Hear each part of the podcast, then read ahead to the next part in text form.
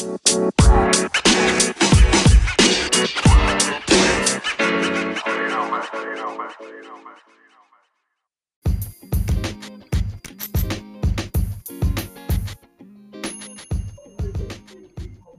baik teman-teman semua, selamat siang. Jadi kita mulai Iya. bimbingan skripsi. Diulang lagi karena ini baru direkod. Baik, kita mulai dengan Ica dulu. Ica, jadi eh, kalau untuk slide, usahakan jangan lebih dari 12 slide per PPT. Mm. Nah, kemudian dalam satu slide itu jangan panjang-panjang.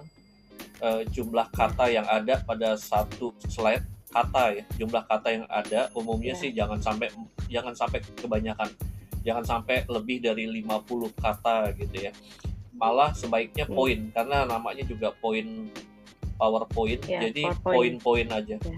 lebih banyak malah bagusan tuh gambar kemudian eh, apa seperti ya, ilustrasi eh, Oh ya. apalagi ya kemudian grafik gitu jadi kayak kayak begitu Hmm. nah jadi nggak usah terlalu banyak dengan kata-kata nah sementara yang untuk narasinya boleh juga kalau kamu takut tiba-tiba stuck lupa gitu ya mau ngomong apa Hmm. itu kamu bisa siapkan di han- handphone atau Ya. ada catatan lain jadi kamu sambil nanti sidang kamu bisa lihat catatan sementara yang ada di slide itu poin-poin aja gitu nah Iya. apa yang harus kamu persiapkan selain slide-nya 12 slide Iya. ya PPT-nya 12 slide Iya. yang pertama adalah eh, 12 slide tersebut itu sudah mencakup semua yaitu bab 1, bab 2, bab Hmm. 3, bab 4, bab 5, bab 6 berikan lebih banyak porsi untuk yang di bab 5 porsinya lebih banyak bisa dua slide kalau yang lain mungkin satu slide satu slide untuk contoh Oke. pada bab 5 ada contoh Hmm. dari analisis semiotikanya Contoh gitu ya. ininya analisis kerjanya. Oh ya. Iya. Satu aja Itu- pak. itu paling satu gambar gitu caranya gimana cara kamu menganalisisnya Oh. iya pakai tabel kemudian ada gambar ada pot ada bilangnya apa Eh, screen nih, scene nih bilangnya scene ya? oke Mm-mm. kemudian em, untuk teorinya juga mungkin yang mesti yang mau dibahas dengan jauh lebih banyak Dan ditonjolin itu adalah yang pak. teori yang jadi metode Semiotikan. yaitu semiotika. Kemudian modelnya adalah model. Peirce ya. Model apa? Peirce. Peirce kan kalau nggak salah. Iya. Iya betul. Iya. Lalu eh, kuasai Hmm. yang pertama gini, pertanyaan dari penguji umumnya adalah eh yang lain boleh dicatat ya. Sheila dan Alfian boleh juga iseng catat juga Ya, siap. Dah. sambil catat di kertas karena kalian juga nantinya akan menghadapi ujian yang sama pada saat ujian proposal. Jadi biasanya yang di eh, yang pertama pada bab 1 itu yang pasti kamu akan diminta untuk bisa menjelaskan ya adalah mengenai ontologi yaitu ontologi itu adalah bagaimana apa sih sebenarnya penelitian kamu ini yang kamu pengen tahu dari penelitian kamu Hmm. itu apa gitu itu mesti kuat yang dicari itu apa argumentasinya. itu ya? iya kenapa objeknya Oh ya. film film dua garis biru kenapa pakai metodenya Pierce itu kamu argumentasinya apa lalu mengenai yang hmm, Oh ya. apa lagi ya pentingnya gitu. Pentingnya sebenarnya menggun pentingnya meneliti itu apa gitu. itu yang mesti kuat banget. Kemudian kamu juga harus bisa mengangkat permasalahan sosial karena film itu kan dia refleksi dari konteks masyarakat gitu ya. Iya. jadi Iya. eh, kenapa sebuah film muncul? Itu adalah sebagai refleksi dari permasalahan yang ada di masyarakat. Itulah yang kamu juga harus angkat permasalahan yang ada di masyarakat yaitu terjadinya pernikahan dini yang itulah yang kemudian diangkat oleh si apa Sutradara. ya? ya menjadi sebuah film film itu bukan film representasi seks bebas Hmm. tapi representasi dari pendidikan gitu ya Iya. pendidikan seks supaya anak remaja tidak melakukan seks bebas yang kemarin itu setelah saya baca seluruhnya karena saya memang nggak pernah nonton filmnya gitu karena saya nggak pernah nonton filmnya di awal saya setuju dengan uh, judul kamu tapi pas di ujung setelah saya baca semua analisisnya ya udah saya balik lagi ke yang awal jadi ada perubahan di situ kemudian bab 2 kamu harus bisa menjelaskan mengenai teori-teori tapi dengan cara yang cepat Teorinya. karena si penguji sudah pegang uh, naskah materinya. skripsi kamu dia mereka udah pegang jadi kamu menjelaskan secara cepat Terutama hanya pada teori Si yang menjadi metode ya teori Ya. yang menjadi metode adalah semiotika kalau yang realitas sosial dan sebagainya kamu nggak usah terlalu panjang jelasinnya nah Hmm. bab ketiga di slide kamu harus bisa menjelaskan mengenai metode Eh, paradigmanya, metodenya. Paradigma cuma sekilas tapi metodenya metode yang kamu pakai itu apa?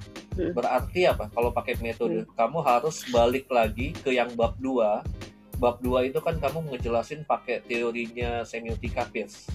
Nah di bab Hmm. 3 ya seba- seharusnya di bab 3 itu ada lagi yang si siapa? Eh, eh, semiotika model Peirce tapi gimana cara mengurainya gitu. Oh, Jadi- pakai bentukan contoh dia ngurainya gimana gitu ya, Pak ya? ya yang Peirce itu kan ada yang icon indeks sim- simbol Ya. gitu ya. Oh iya. kemudian Oh, bagaimana dia sampai ke yang sign objek interpretatif itu kan ada cara-cara mengurainya gitu. Teknik mengurainya gimana? Teknik melakukan pembedahannya. Nah seharusnya di bab 3 saya nggak tahu di bab saya lupa nih di bab 3 kamu ada nggak ditulis kembali soal itu ada, ada, Ya, ada. ada, tentang lebih merinci di semiot apa di bab tiganya ada tentang piercing ada tabel-tabel gimana caranya ada sign object gitu-gitu Ya. ada pak Nah itu kalau sudah itu berarti udah udah tepat. Berarti itu ada di slide yang sebenarnya untuk bab 3 gitu. Jadi Hmm. agak lebih rinciannya kamu kasih lihat cara teknik. Berarti gini ya, Pak? kalau misalkan bab 2 nya misalkan saya ngomongin tentang semiotikanya cuma nggak nggak nggak ngasih tahu ke Pierce banget gitu ya nggak sih pak Eh, teori kamu yang kamu angkat di bab 2 itu teorinya, teori semiotikanya ya dan oh dan gitu ya dan model Peirce. Tapi oke kalau rinciannya nggak serincinya Ya, di bab harusnya- 3 di bab 3 karena dia masuk dalam metodologi. Oke Gitu. Kemudian itu bab 3, Empat. bab 4 adalah profil, kayaknya nggak ada masalah, profil mengenai film. Mm-mm. Em, kemudian bab 5 adalah eh, di slide nanti kamu kasih lihat satu aja contoh gitu ya. Cara Hmm. kamu menganalisisnya gimana, lalu bab 6 kesimpulan. Kesimpulan langsung ke poin-poin, jangan terlalu panjang lebar. Oh, iya. Kemarin kalau saya nggak salah bacanya itu kamu terlalu kayak narasi cerita gitu ya. Padahal harusnya eh, bagian kesimpulan itu adalah ringkasan dari hasil analisis ya atau diskusi yang ada pada bab 5 di oh ujung ya di bab 5 tuh kan ada tuh analisis dan diskusi. Nah, itu adalah ringkasan, poin-poinnya aja seharusnya gitu. oh gitu ya pak gitu.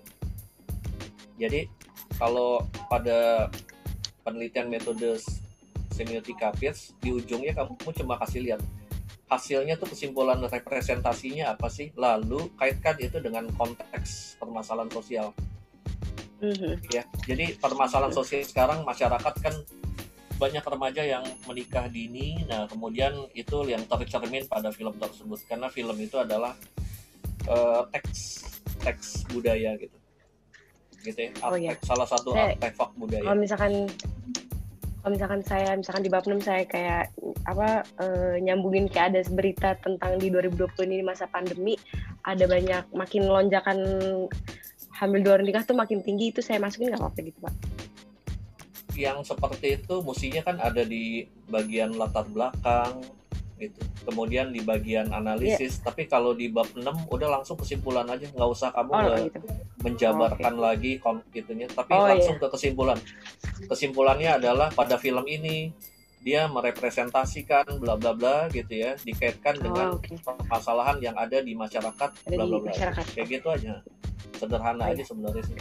Kalau semiotika itu biasanya kesimpulannya malah kalian udah udah tahu gitu Jadi Mm-mm. simpulannya udah tahu, ya tinggal alurnya aja diikutin. Hmm. Apalagi kira-kira? Eh, terus eh, biasanya waktu presentasinya itu dikasih berapa lama? Gak lama, cuma lama ya? 10 menit paling lama Hmm. biasanya 10 menit makanya kamu mesti cepet mengurai itu karena sebenarnya dosen penguji itu udah punya berkas kamu udah baca Mm-mm. jadi dia udah udah dicoret-coret duluan dan dia udah Mm. menyiapkan amunisi buat membantai kamu Nah bentuk bantaiannya itu kira-kira macam-macamnya apa Pak? ya itu yang tadi saya sebut Oh, kamu bisa nggak Pak, meyakinkan penguji Oh, bahwa ya, penelitian harus. kamu itu ya terutama Penting gini atau gimana cara apa yang mau dicari Yes. gitu-gitu ya Pak? terutama gini eh, itu mesti kelihatan banget novelty novelty-nya apa di bab di bab 6 kesimpulan itu Hmm. novelty. Novelty itu kebaharuan gitu. Kebaharuan Hmm. yang kamu dapat dengan penelitianmu dan itu nggak kelihatan di rujukan Penelitian lain. penelitian yang sebelumnya itu nggak kelihatan. Hmm. itu mesti kelihatan gitu. Kalau nggak ada it's- udah bubar. Gitu. Jadi itu ya yang pokoknya pembantaiannya akan terjadi di bab umumnya sih di bab satu bab dua bab lima gitu. Kayak gitu jadi kalau kamu bisa jawab ya udah gitu yang penting tenang aja Hmm. dan pem- pembimbing biasanya ngediemin aja malah seneng kalau oke jadi eh, Ica kamu saya mengharapkan kamu akan menjadi eh, mahasiswa bimbingan saya yang keempat yang mendapat nilai A Amin. yang tahan uji juga jadi udah Iya. saya mar- marahin tanya aja sama Ica nih baru baru kapan? Berapa hari yang lalu ya? Saya ngomel-ngomelin dia tapi. Kan nggak ngomel Serius, Pak, serius. itu bukan ngomel. Iya.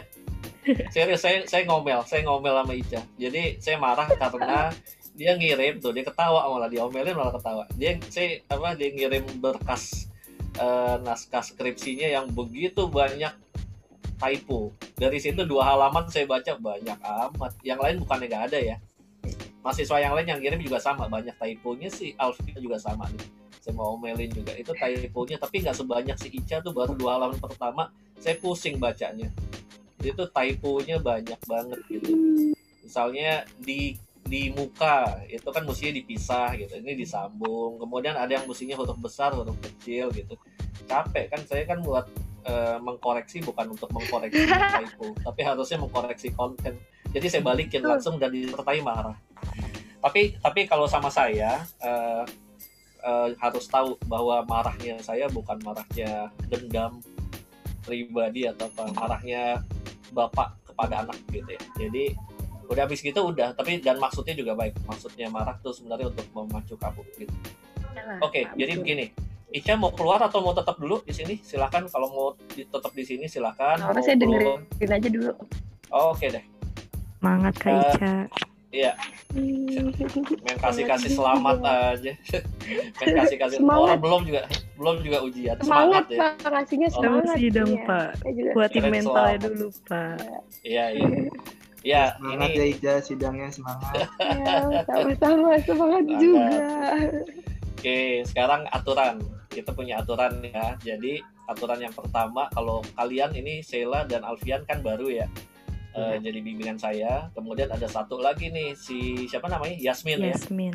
Yasmin yang saya minta untuk hadir ternyata nggak hadir dan ini jadi satu catatan yang buat saya eh, agak minus buat dia kalau dia nggak tetap nggak hadir dan tidak ada sorry tidak ada omongan juga jadi harusnya kalau memang nggak hadir nggak bisa bilang pak saya lagi ada kuliah saya lagi ada apa gitu tapi kalau nggak ada ini jadi catatan minus dan eh, kayaknya saya jadi males mau ngelanjutin buat ngebimbing dia oke jadi aturan-aturannya adalah ketika misalnya eh, totalnya berapa Ica kita harus ketemu 9 kali pertemuan atau berapa kali pertemuan sih jadi lupa nih waktu itu Iya. ada berapa ya 9 ya Gila. saya lupa nah Sembilan itu ya? harus 9 ya Sembilan. nah itu harus di apa kita lakukan eh, konsultasinya ya 9 kali pertemuan itu bisa pakai Zoom macam-macam bisa pakai WA kemudian kirim-kirim kalian kirim ke email saya itu juga sudah bisa dianggap sebagai konsultasi. Totalnya minimal ada 9 dan pada akhirnya kebanyakan sih nggak 9 lebih gitu. Dan itu keterlaluan kadang-kadang tuh teman-teman Ica juga sampai tengah malam tapi oke okay ya nggak masalah. Jadi uh, dari saya sendiri saya responnya biasanya lambat gitu. Saya biasanya baru berapa hari kemudian baru bisa baca naskahnya gitu ya karena hektik banget saya banyak kerjaan banget. Jadi nggak bisa selalu untuk uh, siap.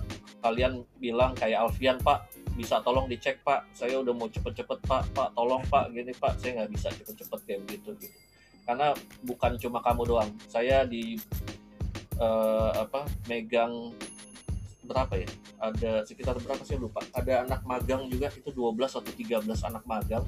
Mereka juga ngirim dan kemudian harus ngoreksi yang se yang telah uh, sidang skripsi. Yang telah sidang skripsi udah dinyatakan lulus itu dia harus kirim lagi merevisi lagi saya harus periksa lagi itu banyak banget gitu ya. Belum lagi saya harus ngajar kemudian sekarang menghadapi UTS jadi banyak banget kerjaan gitu.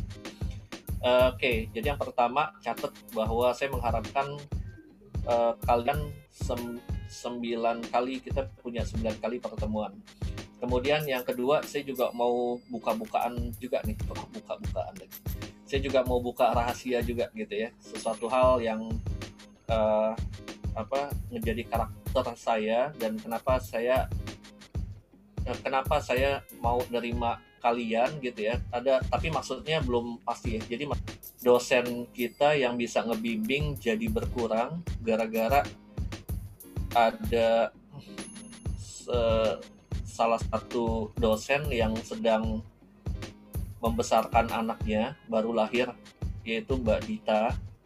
Ya. Oh, jadi agak kerepotan uh, dia agak kerepotan. Kemarin dia sempat cuti tapi nggak tahu sekarang nih. Hmm. kemarin dia cuti.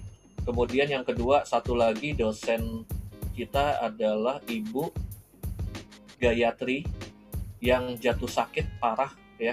Saya bilang agak parah karena sudah lewat dua minggu di rumah sakit dan ini masih perawatan nggak usah saya sebut penyakitnya apa itu nggak etis. Tapi e, dalam keadaan sekarang belum bisa aktif sama sekali. Jadi kita doakan aja mudah-mudahan bisa aktif. Amin, amin. itu sebabnya saya nggak bisa untuk e, lepas tangan tidak membimbing mahasiswa. Karena ada dua dosen yang juga lagi sebetulnya lagi nggak bisa untuk nanganin. Sementara anak bimbingan mahasiswa itu banyak banget gitu. Nah karena itu saya punya semacam hak untuk memilih mahasiswa mana yang bisa saya tangani atau yang mau yang saya mau untuk tangani menjadi mahasiswa bimbingan saya. Jadi saya punya privilege untuk menolak. Nah, standar saya yang akan saya terima menjadi mahasiswa bimbingan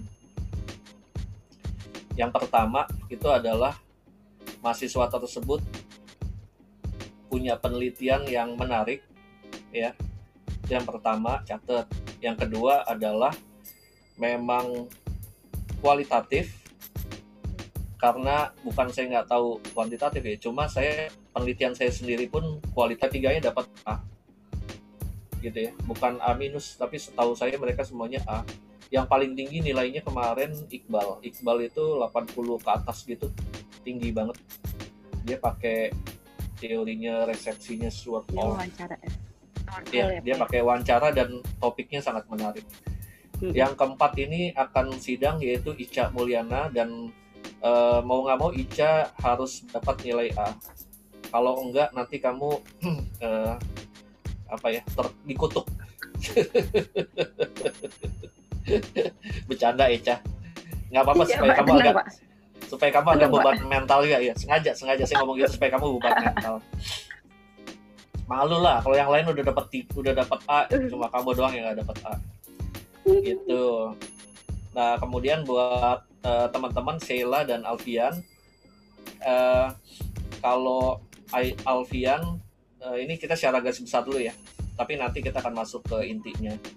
Nanti kita lihat uh, dari naskah kamu kelemahannya apa gitu. Dari Alfian sih saya lihat sebenarnya udah oke okay, gitu ya. Ngambil mengenai pot podcast mas podcast yang sekarang lagi gitu. masuk dalam urutan tertinggi teratas. Idenya is oke okay, boleh juga gitu. Uh, cuma tolong jangan dicontoh kayak Ica kamu banyak typo juga gitu ya. Nggak sebanyak si Ica sih tapi typo itu karena apa sih? Typo itu kenapa penting? Karena itu adalah hal yang hal yang sebetulnya seharusnya nggak kamu lakukan lagi kesalahan-kesalahan kecil yang nggak harusnya kamu lakukan seharusnya kamu udah tahu gitu. Jadi di tingkat penulisan skripsi itu harusnya sudah sudah lewat. Kayak misalnya kamu nulis Indonesia masa kamu nulis Indonesia kok i-nya kecil gitu?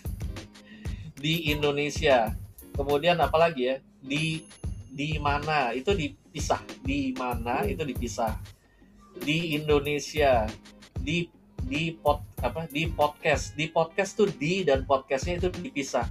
Berapa kali saya pikir kamu cuma satu salah. Ternyata nggak sampai ke bawah. Di podcast di podcast itu disambung. Bedakan antara di sebagai kata depan dengan di sebagai kata ketiga.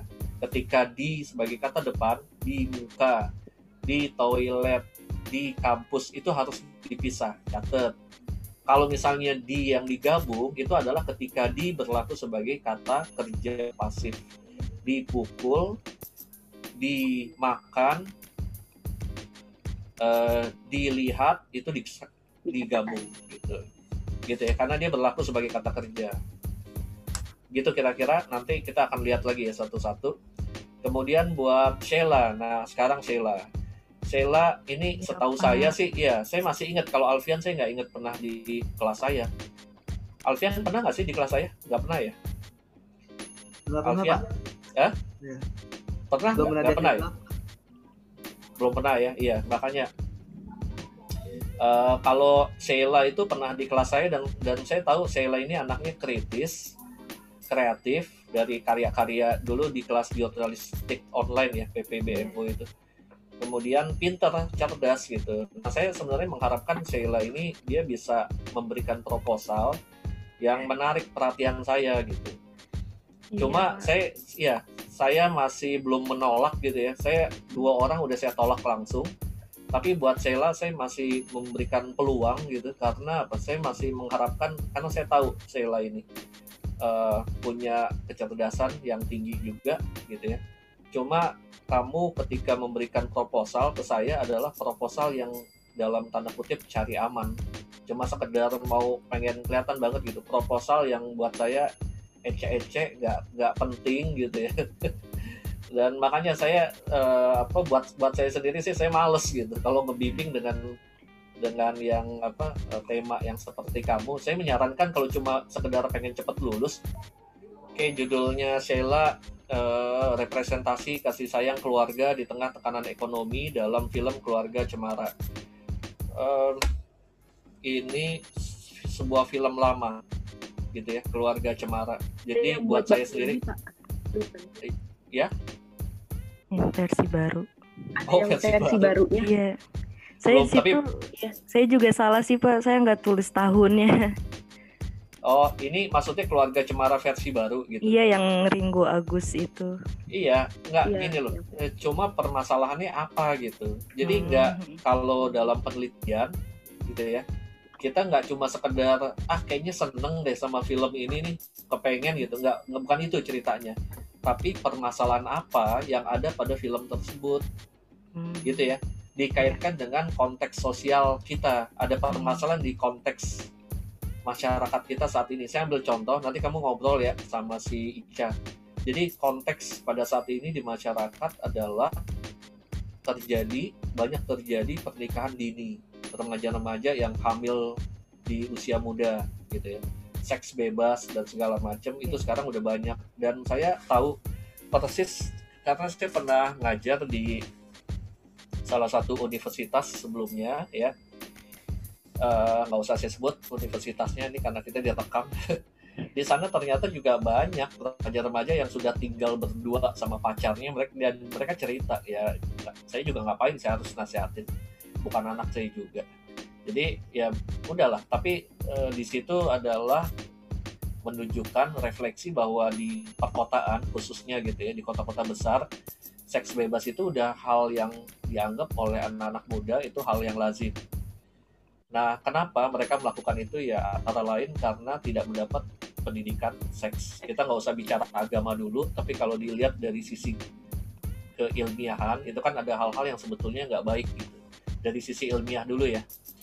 Nah, uh, itulah yang kemudian diangkat oleh film Dua Garis Biru gitu. Nah, kalau misalnya seperti kamu ini ngangkat film Keluarga Cemara, kamu bilang ini kan tapi filmnya baru, Pak yang jadi masalah apa gitu. Saya nggak ngelihat aktualisasinya ada masalah apa. Coba uh, Sheila saya kasih kesempatan mau cerita apa nih sebenarnya? Masalah keluarga cemara yang ada kaitan dengan konteks masa kini gitu. Kalau saya kan niat awalnya tuh Pak mau ngeliat mau, gimana ya kan kayak kayak di film ini kan ngejelasin tentang masalah gimana mereka hmm uh, kasih sayang atau komunikasi di antara keluarga itu penting apalagi ketika mereka sedang mengalami krisis ekonomi kan karena di film ini kan diceritain gimana perubahan gaya hidupnya mereka dari yang berada sampai kayak kejatuh miskin lah istilah kasarnya di situ. Nah di situ juga kan ada uh, perbedaan pendap pendap pendapat juga antara orang tuanya tuh Pak dalam mendidik anaknya di masa-masa sulit kayak gitu. Terus kayak uh, kayak banyak kesalahpahaman juga kalau menurut saya di antara di film itu. Jadi kayak ayahnya ayahnya nggak mau anak-anaknya jadi ke ngikut kehidupan yang sebelumnya kayak borju gitu, borjuis gitu Pak tapi di sisi lain anaknya masih pengen ikut sama teman-temannya yang di sekolah lamanya. Terus kayak tapi ibunya juga bapaknya ngelarang anaknya ibunya tuh kayak udah nggak apa-apa biarin aja namanya juga masih anak-anak gitu loh. Ya, oke. okay. oke okay. siap gitu, siap. Oke okay, uh, eh, saya potong dulu. Nah film nah, ini iya. film tahun berapa? Keluarnya tahun berapa? Nggak kedengeran pak. Tes. Ya udah. Satu. Oke okay. ya, sudah kedengeran. Film ini tahun ya. berapa? 2018 kalau yang versi barunya itu. Udah dua tahun yang lalu kan? Sebuah ya, penelitian kan biasanya dia cuma satu tahun. Apa barunya? Oh. Yang kedua juga apakah film Keluarga Cemara versi baru ini uh, dia menjadi sebuah film yang kontroversial? Enggak juga kan? Hmm. Ya, jadi saya nggak ngelihat satu novelty apa pun dari uh, penelitian kamu ini gitu. Hmm. Makanya saya bilang ini uh, sebuah penelitian yang cari aman karena apa? Karena saya yakin udah banyak yang bikin penelitian mengenai keluarga cemara, mengenai film keluarga cemara ini. Kalau udah lama ya dua tahun atau kalau nggak ada yang bikin penelitian berarti film ini film yang seharusnya memang nggak dibuat penelitian gitu. Jadi cari sesuatu yang cari sesuatu yang sifatnya ada novelty novelty yang baru dan ya dan tidak harus memaksakan diri dengan semiotika juga. Kenapa sih kalau yang namanya kualitatif harus semiotika? Kan nggak harus semiotika juga. Gitu. Saya mengizinkan si siapa uh, Ica untuk pakai semiotika, walaupun saya sebenarnya udah mules juga ya. Ini semiotika lagi, semiotika lagi gitu dari mahasiswa UI kayak nggak ada kualitatif tuh banyak banget gitu. Uh, kan banyak sebenarnya mau pakai metode-metode penelitian gitu. Cuma is okay kalau Ica kemarin dia kaitannya dengan masalah itu ya filmnya ada kaitan dengan uh, konteks masa kini gitu kehidupan bebas dari remaja is okay dan itu jadi kontroversial memang film tersebut juga sempat di demo gitu ya it's okay nah kayak begitu jadi ada ada sisi kontroversial dari film itu ada nilai kemanfaatan ada novelty yang dicari gitu Uh, jadi untuk kamu sendiri, apakah memang kamu cuma ngertinya semiotika, ya, atau memang pengennya cuma neliti film gitu? Itu pertanyaan buat kamu. Kalau saya semiotika karena saya uh, banyak ngelihat referensi lebih banyak semiotika sih pak.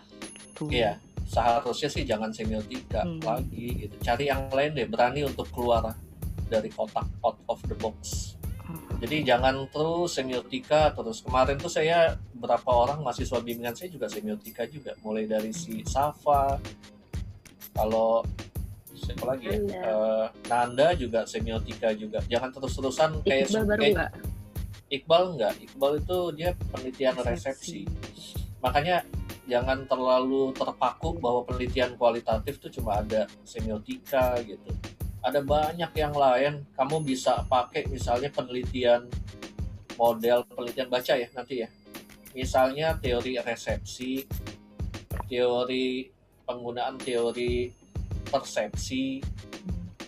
Kemudian ada lagi yang kaitan dengan media ada lagi misalnya narat, analisa narasi ya pakai teori pakai Todorov itu juga menarik banyak banget gitu loh.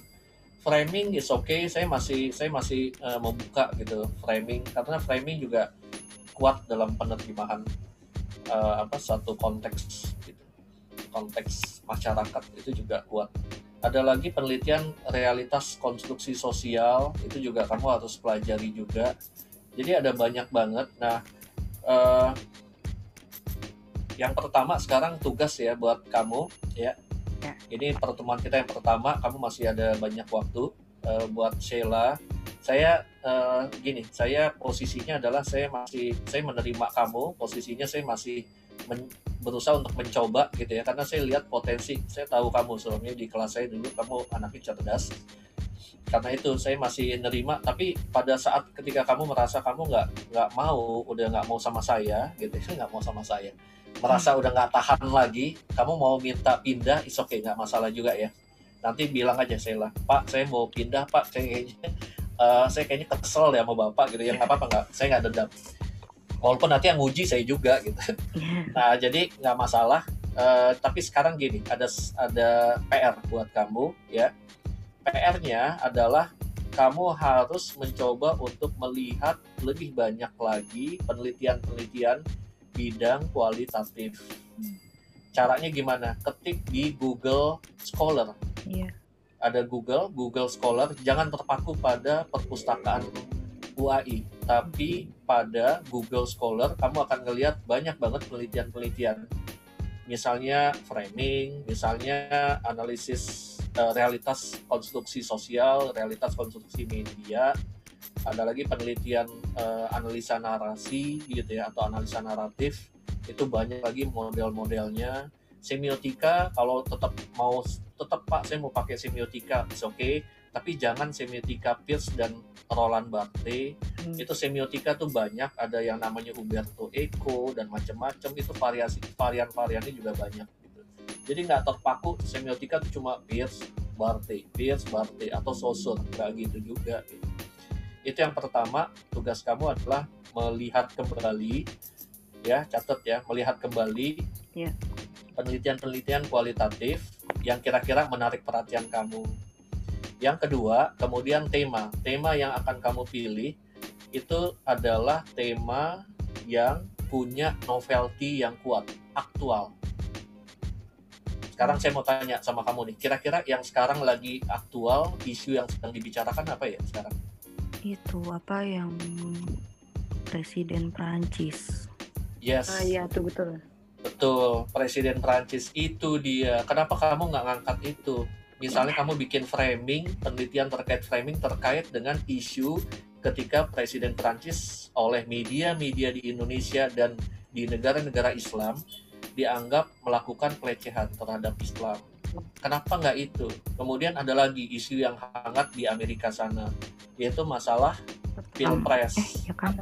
Ketika iya Trump dan di sana kemudian kalau ada yang tertarik dengan medsos, nama Indonesia sekarang ke bawah-bawah. Tahu iya. nggak apa? Karena karena iya. ada yang ngedukung Trump gitu nggak sih Pak? Tadi saya bukan, ngeliat TikTok. Bukan.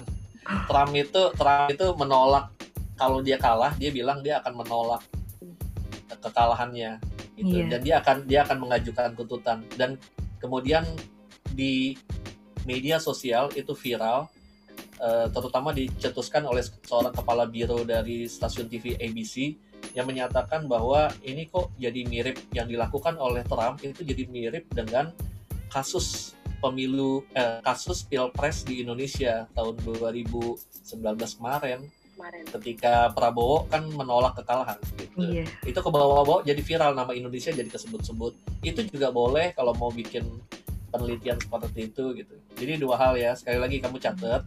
Yang pertama tugas kamu saya kasih waktu dalam satu minggu kamu harus menyelesaikan sebuah proposal baru kirim ke saya dan sebelum mencapai sebelum kamu sampai ke proposal itu adalah kamu harus meneliti penelitian-penelitian yang terkait dengan kualitatif kamu bisa ketik Google Scholar. Hmm. Yang kedua adalah isunya sangat aktual. Boleh isu yang ada di dalam negeri atau isu di luar negeri. Jadi masih aktual. Cari novelty-nya, cari perbedaan antara penelitian kamu dengan penelitian yang sebelumnya tuh uh, itu apa gitu. Gitu ya. Kira-kira ya. Ada pertanyaan siap, nggak sih?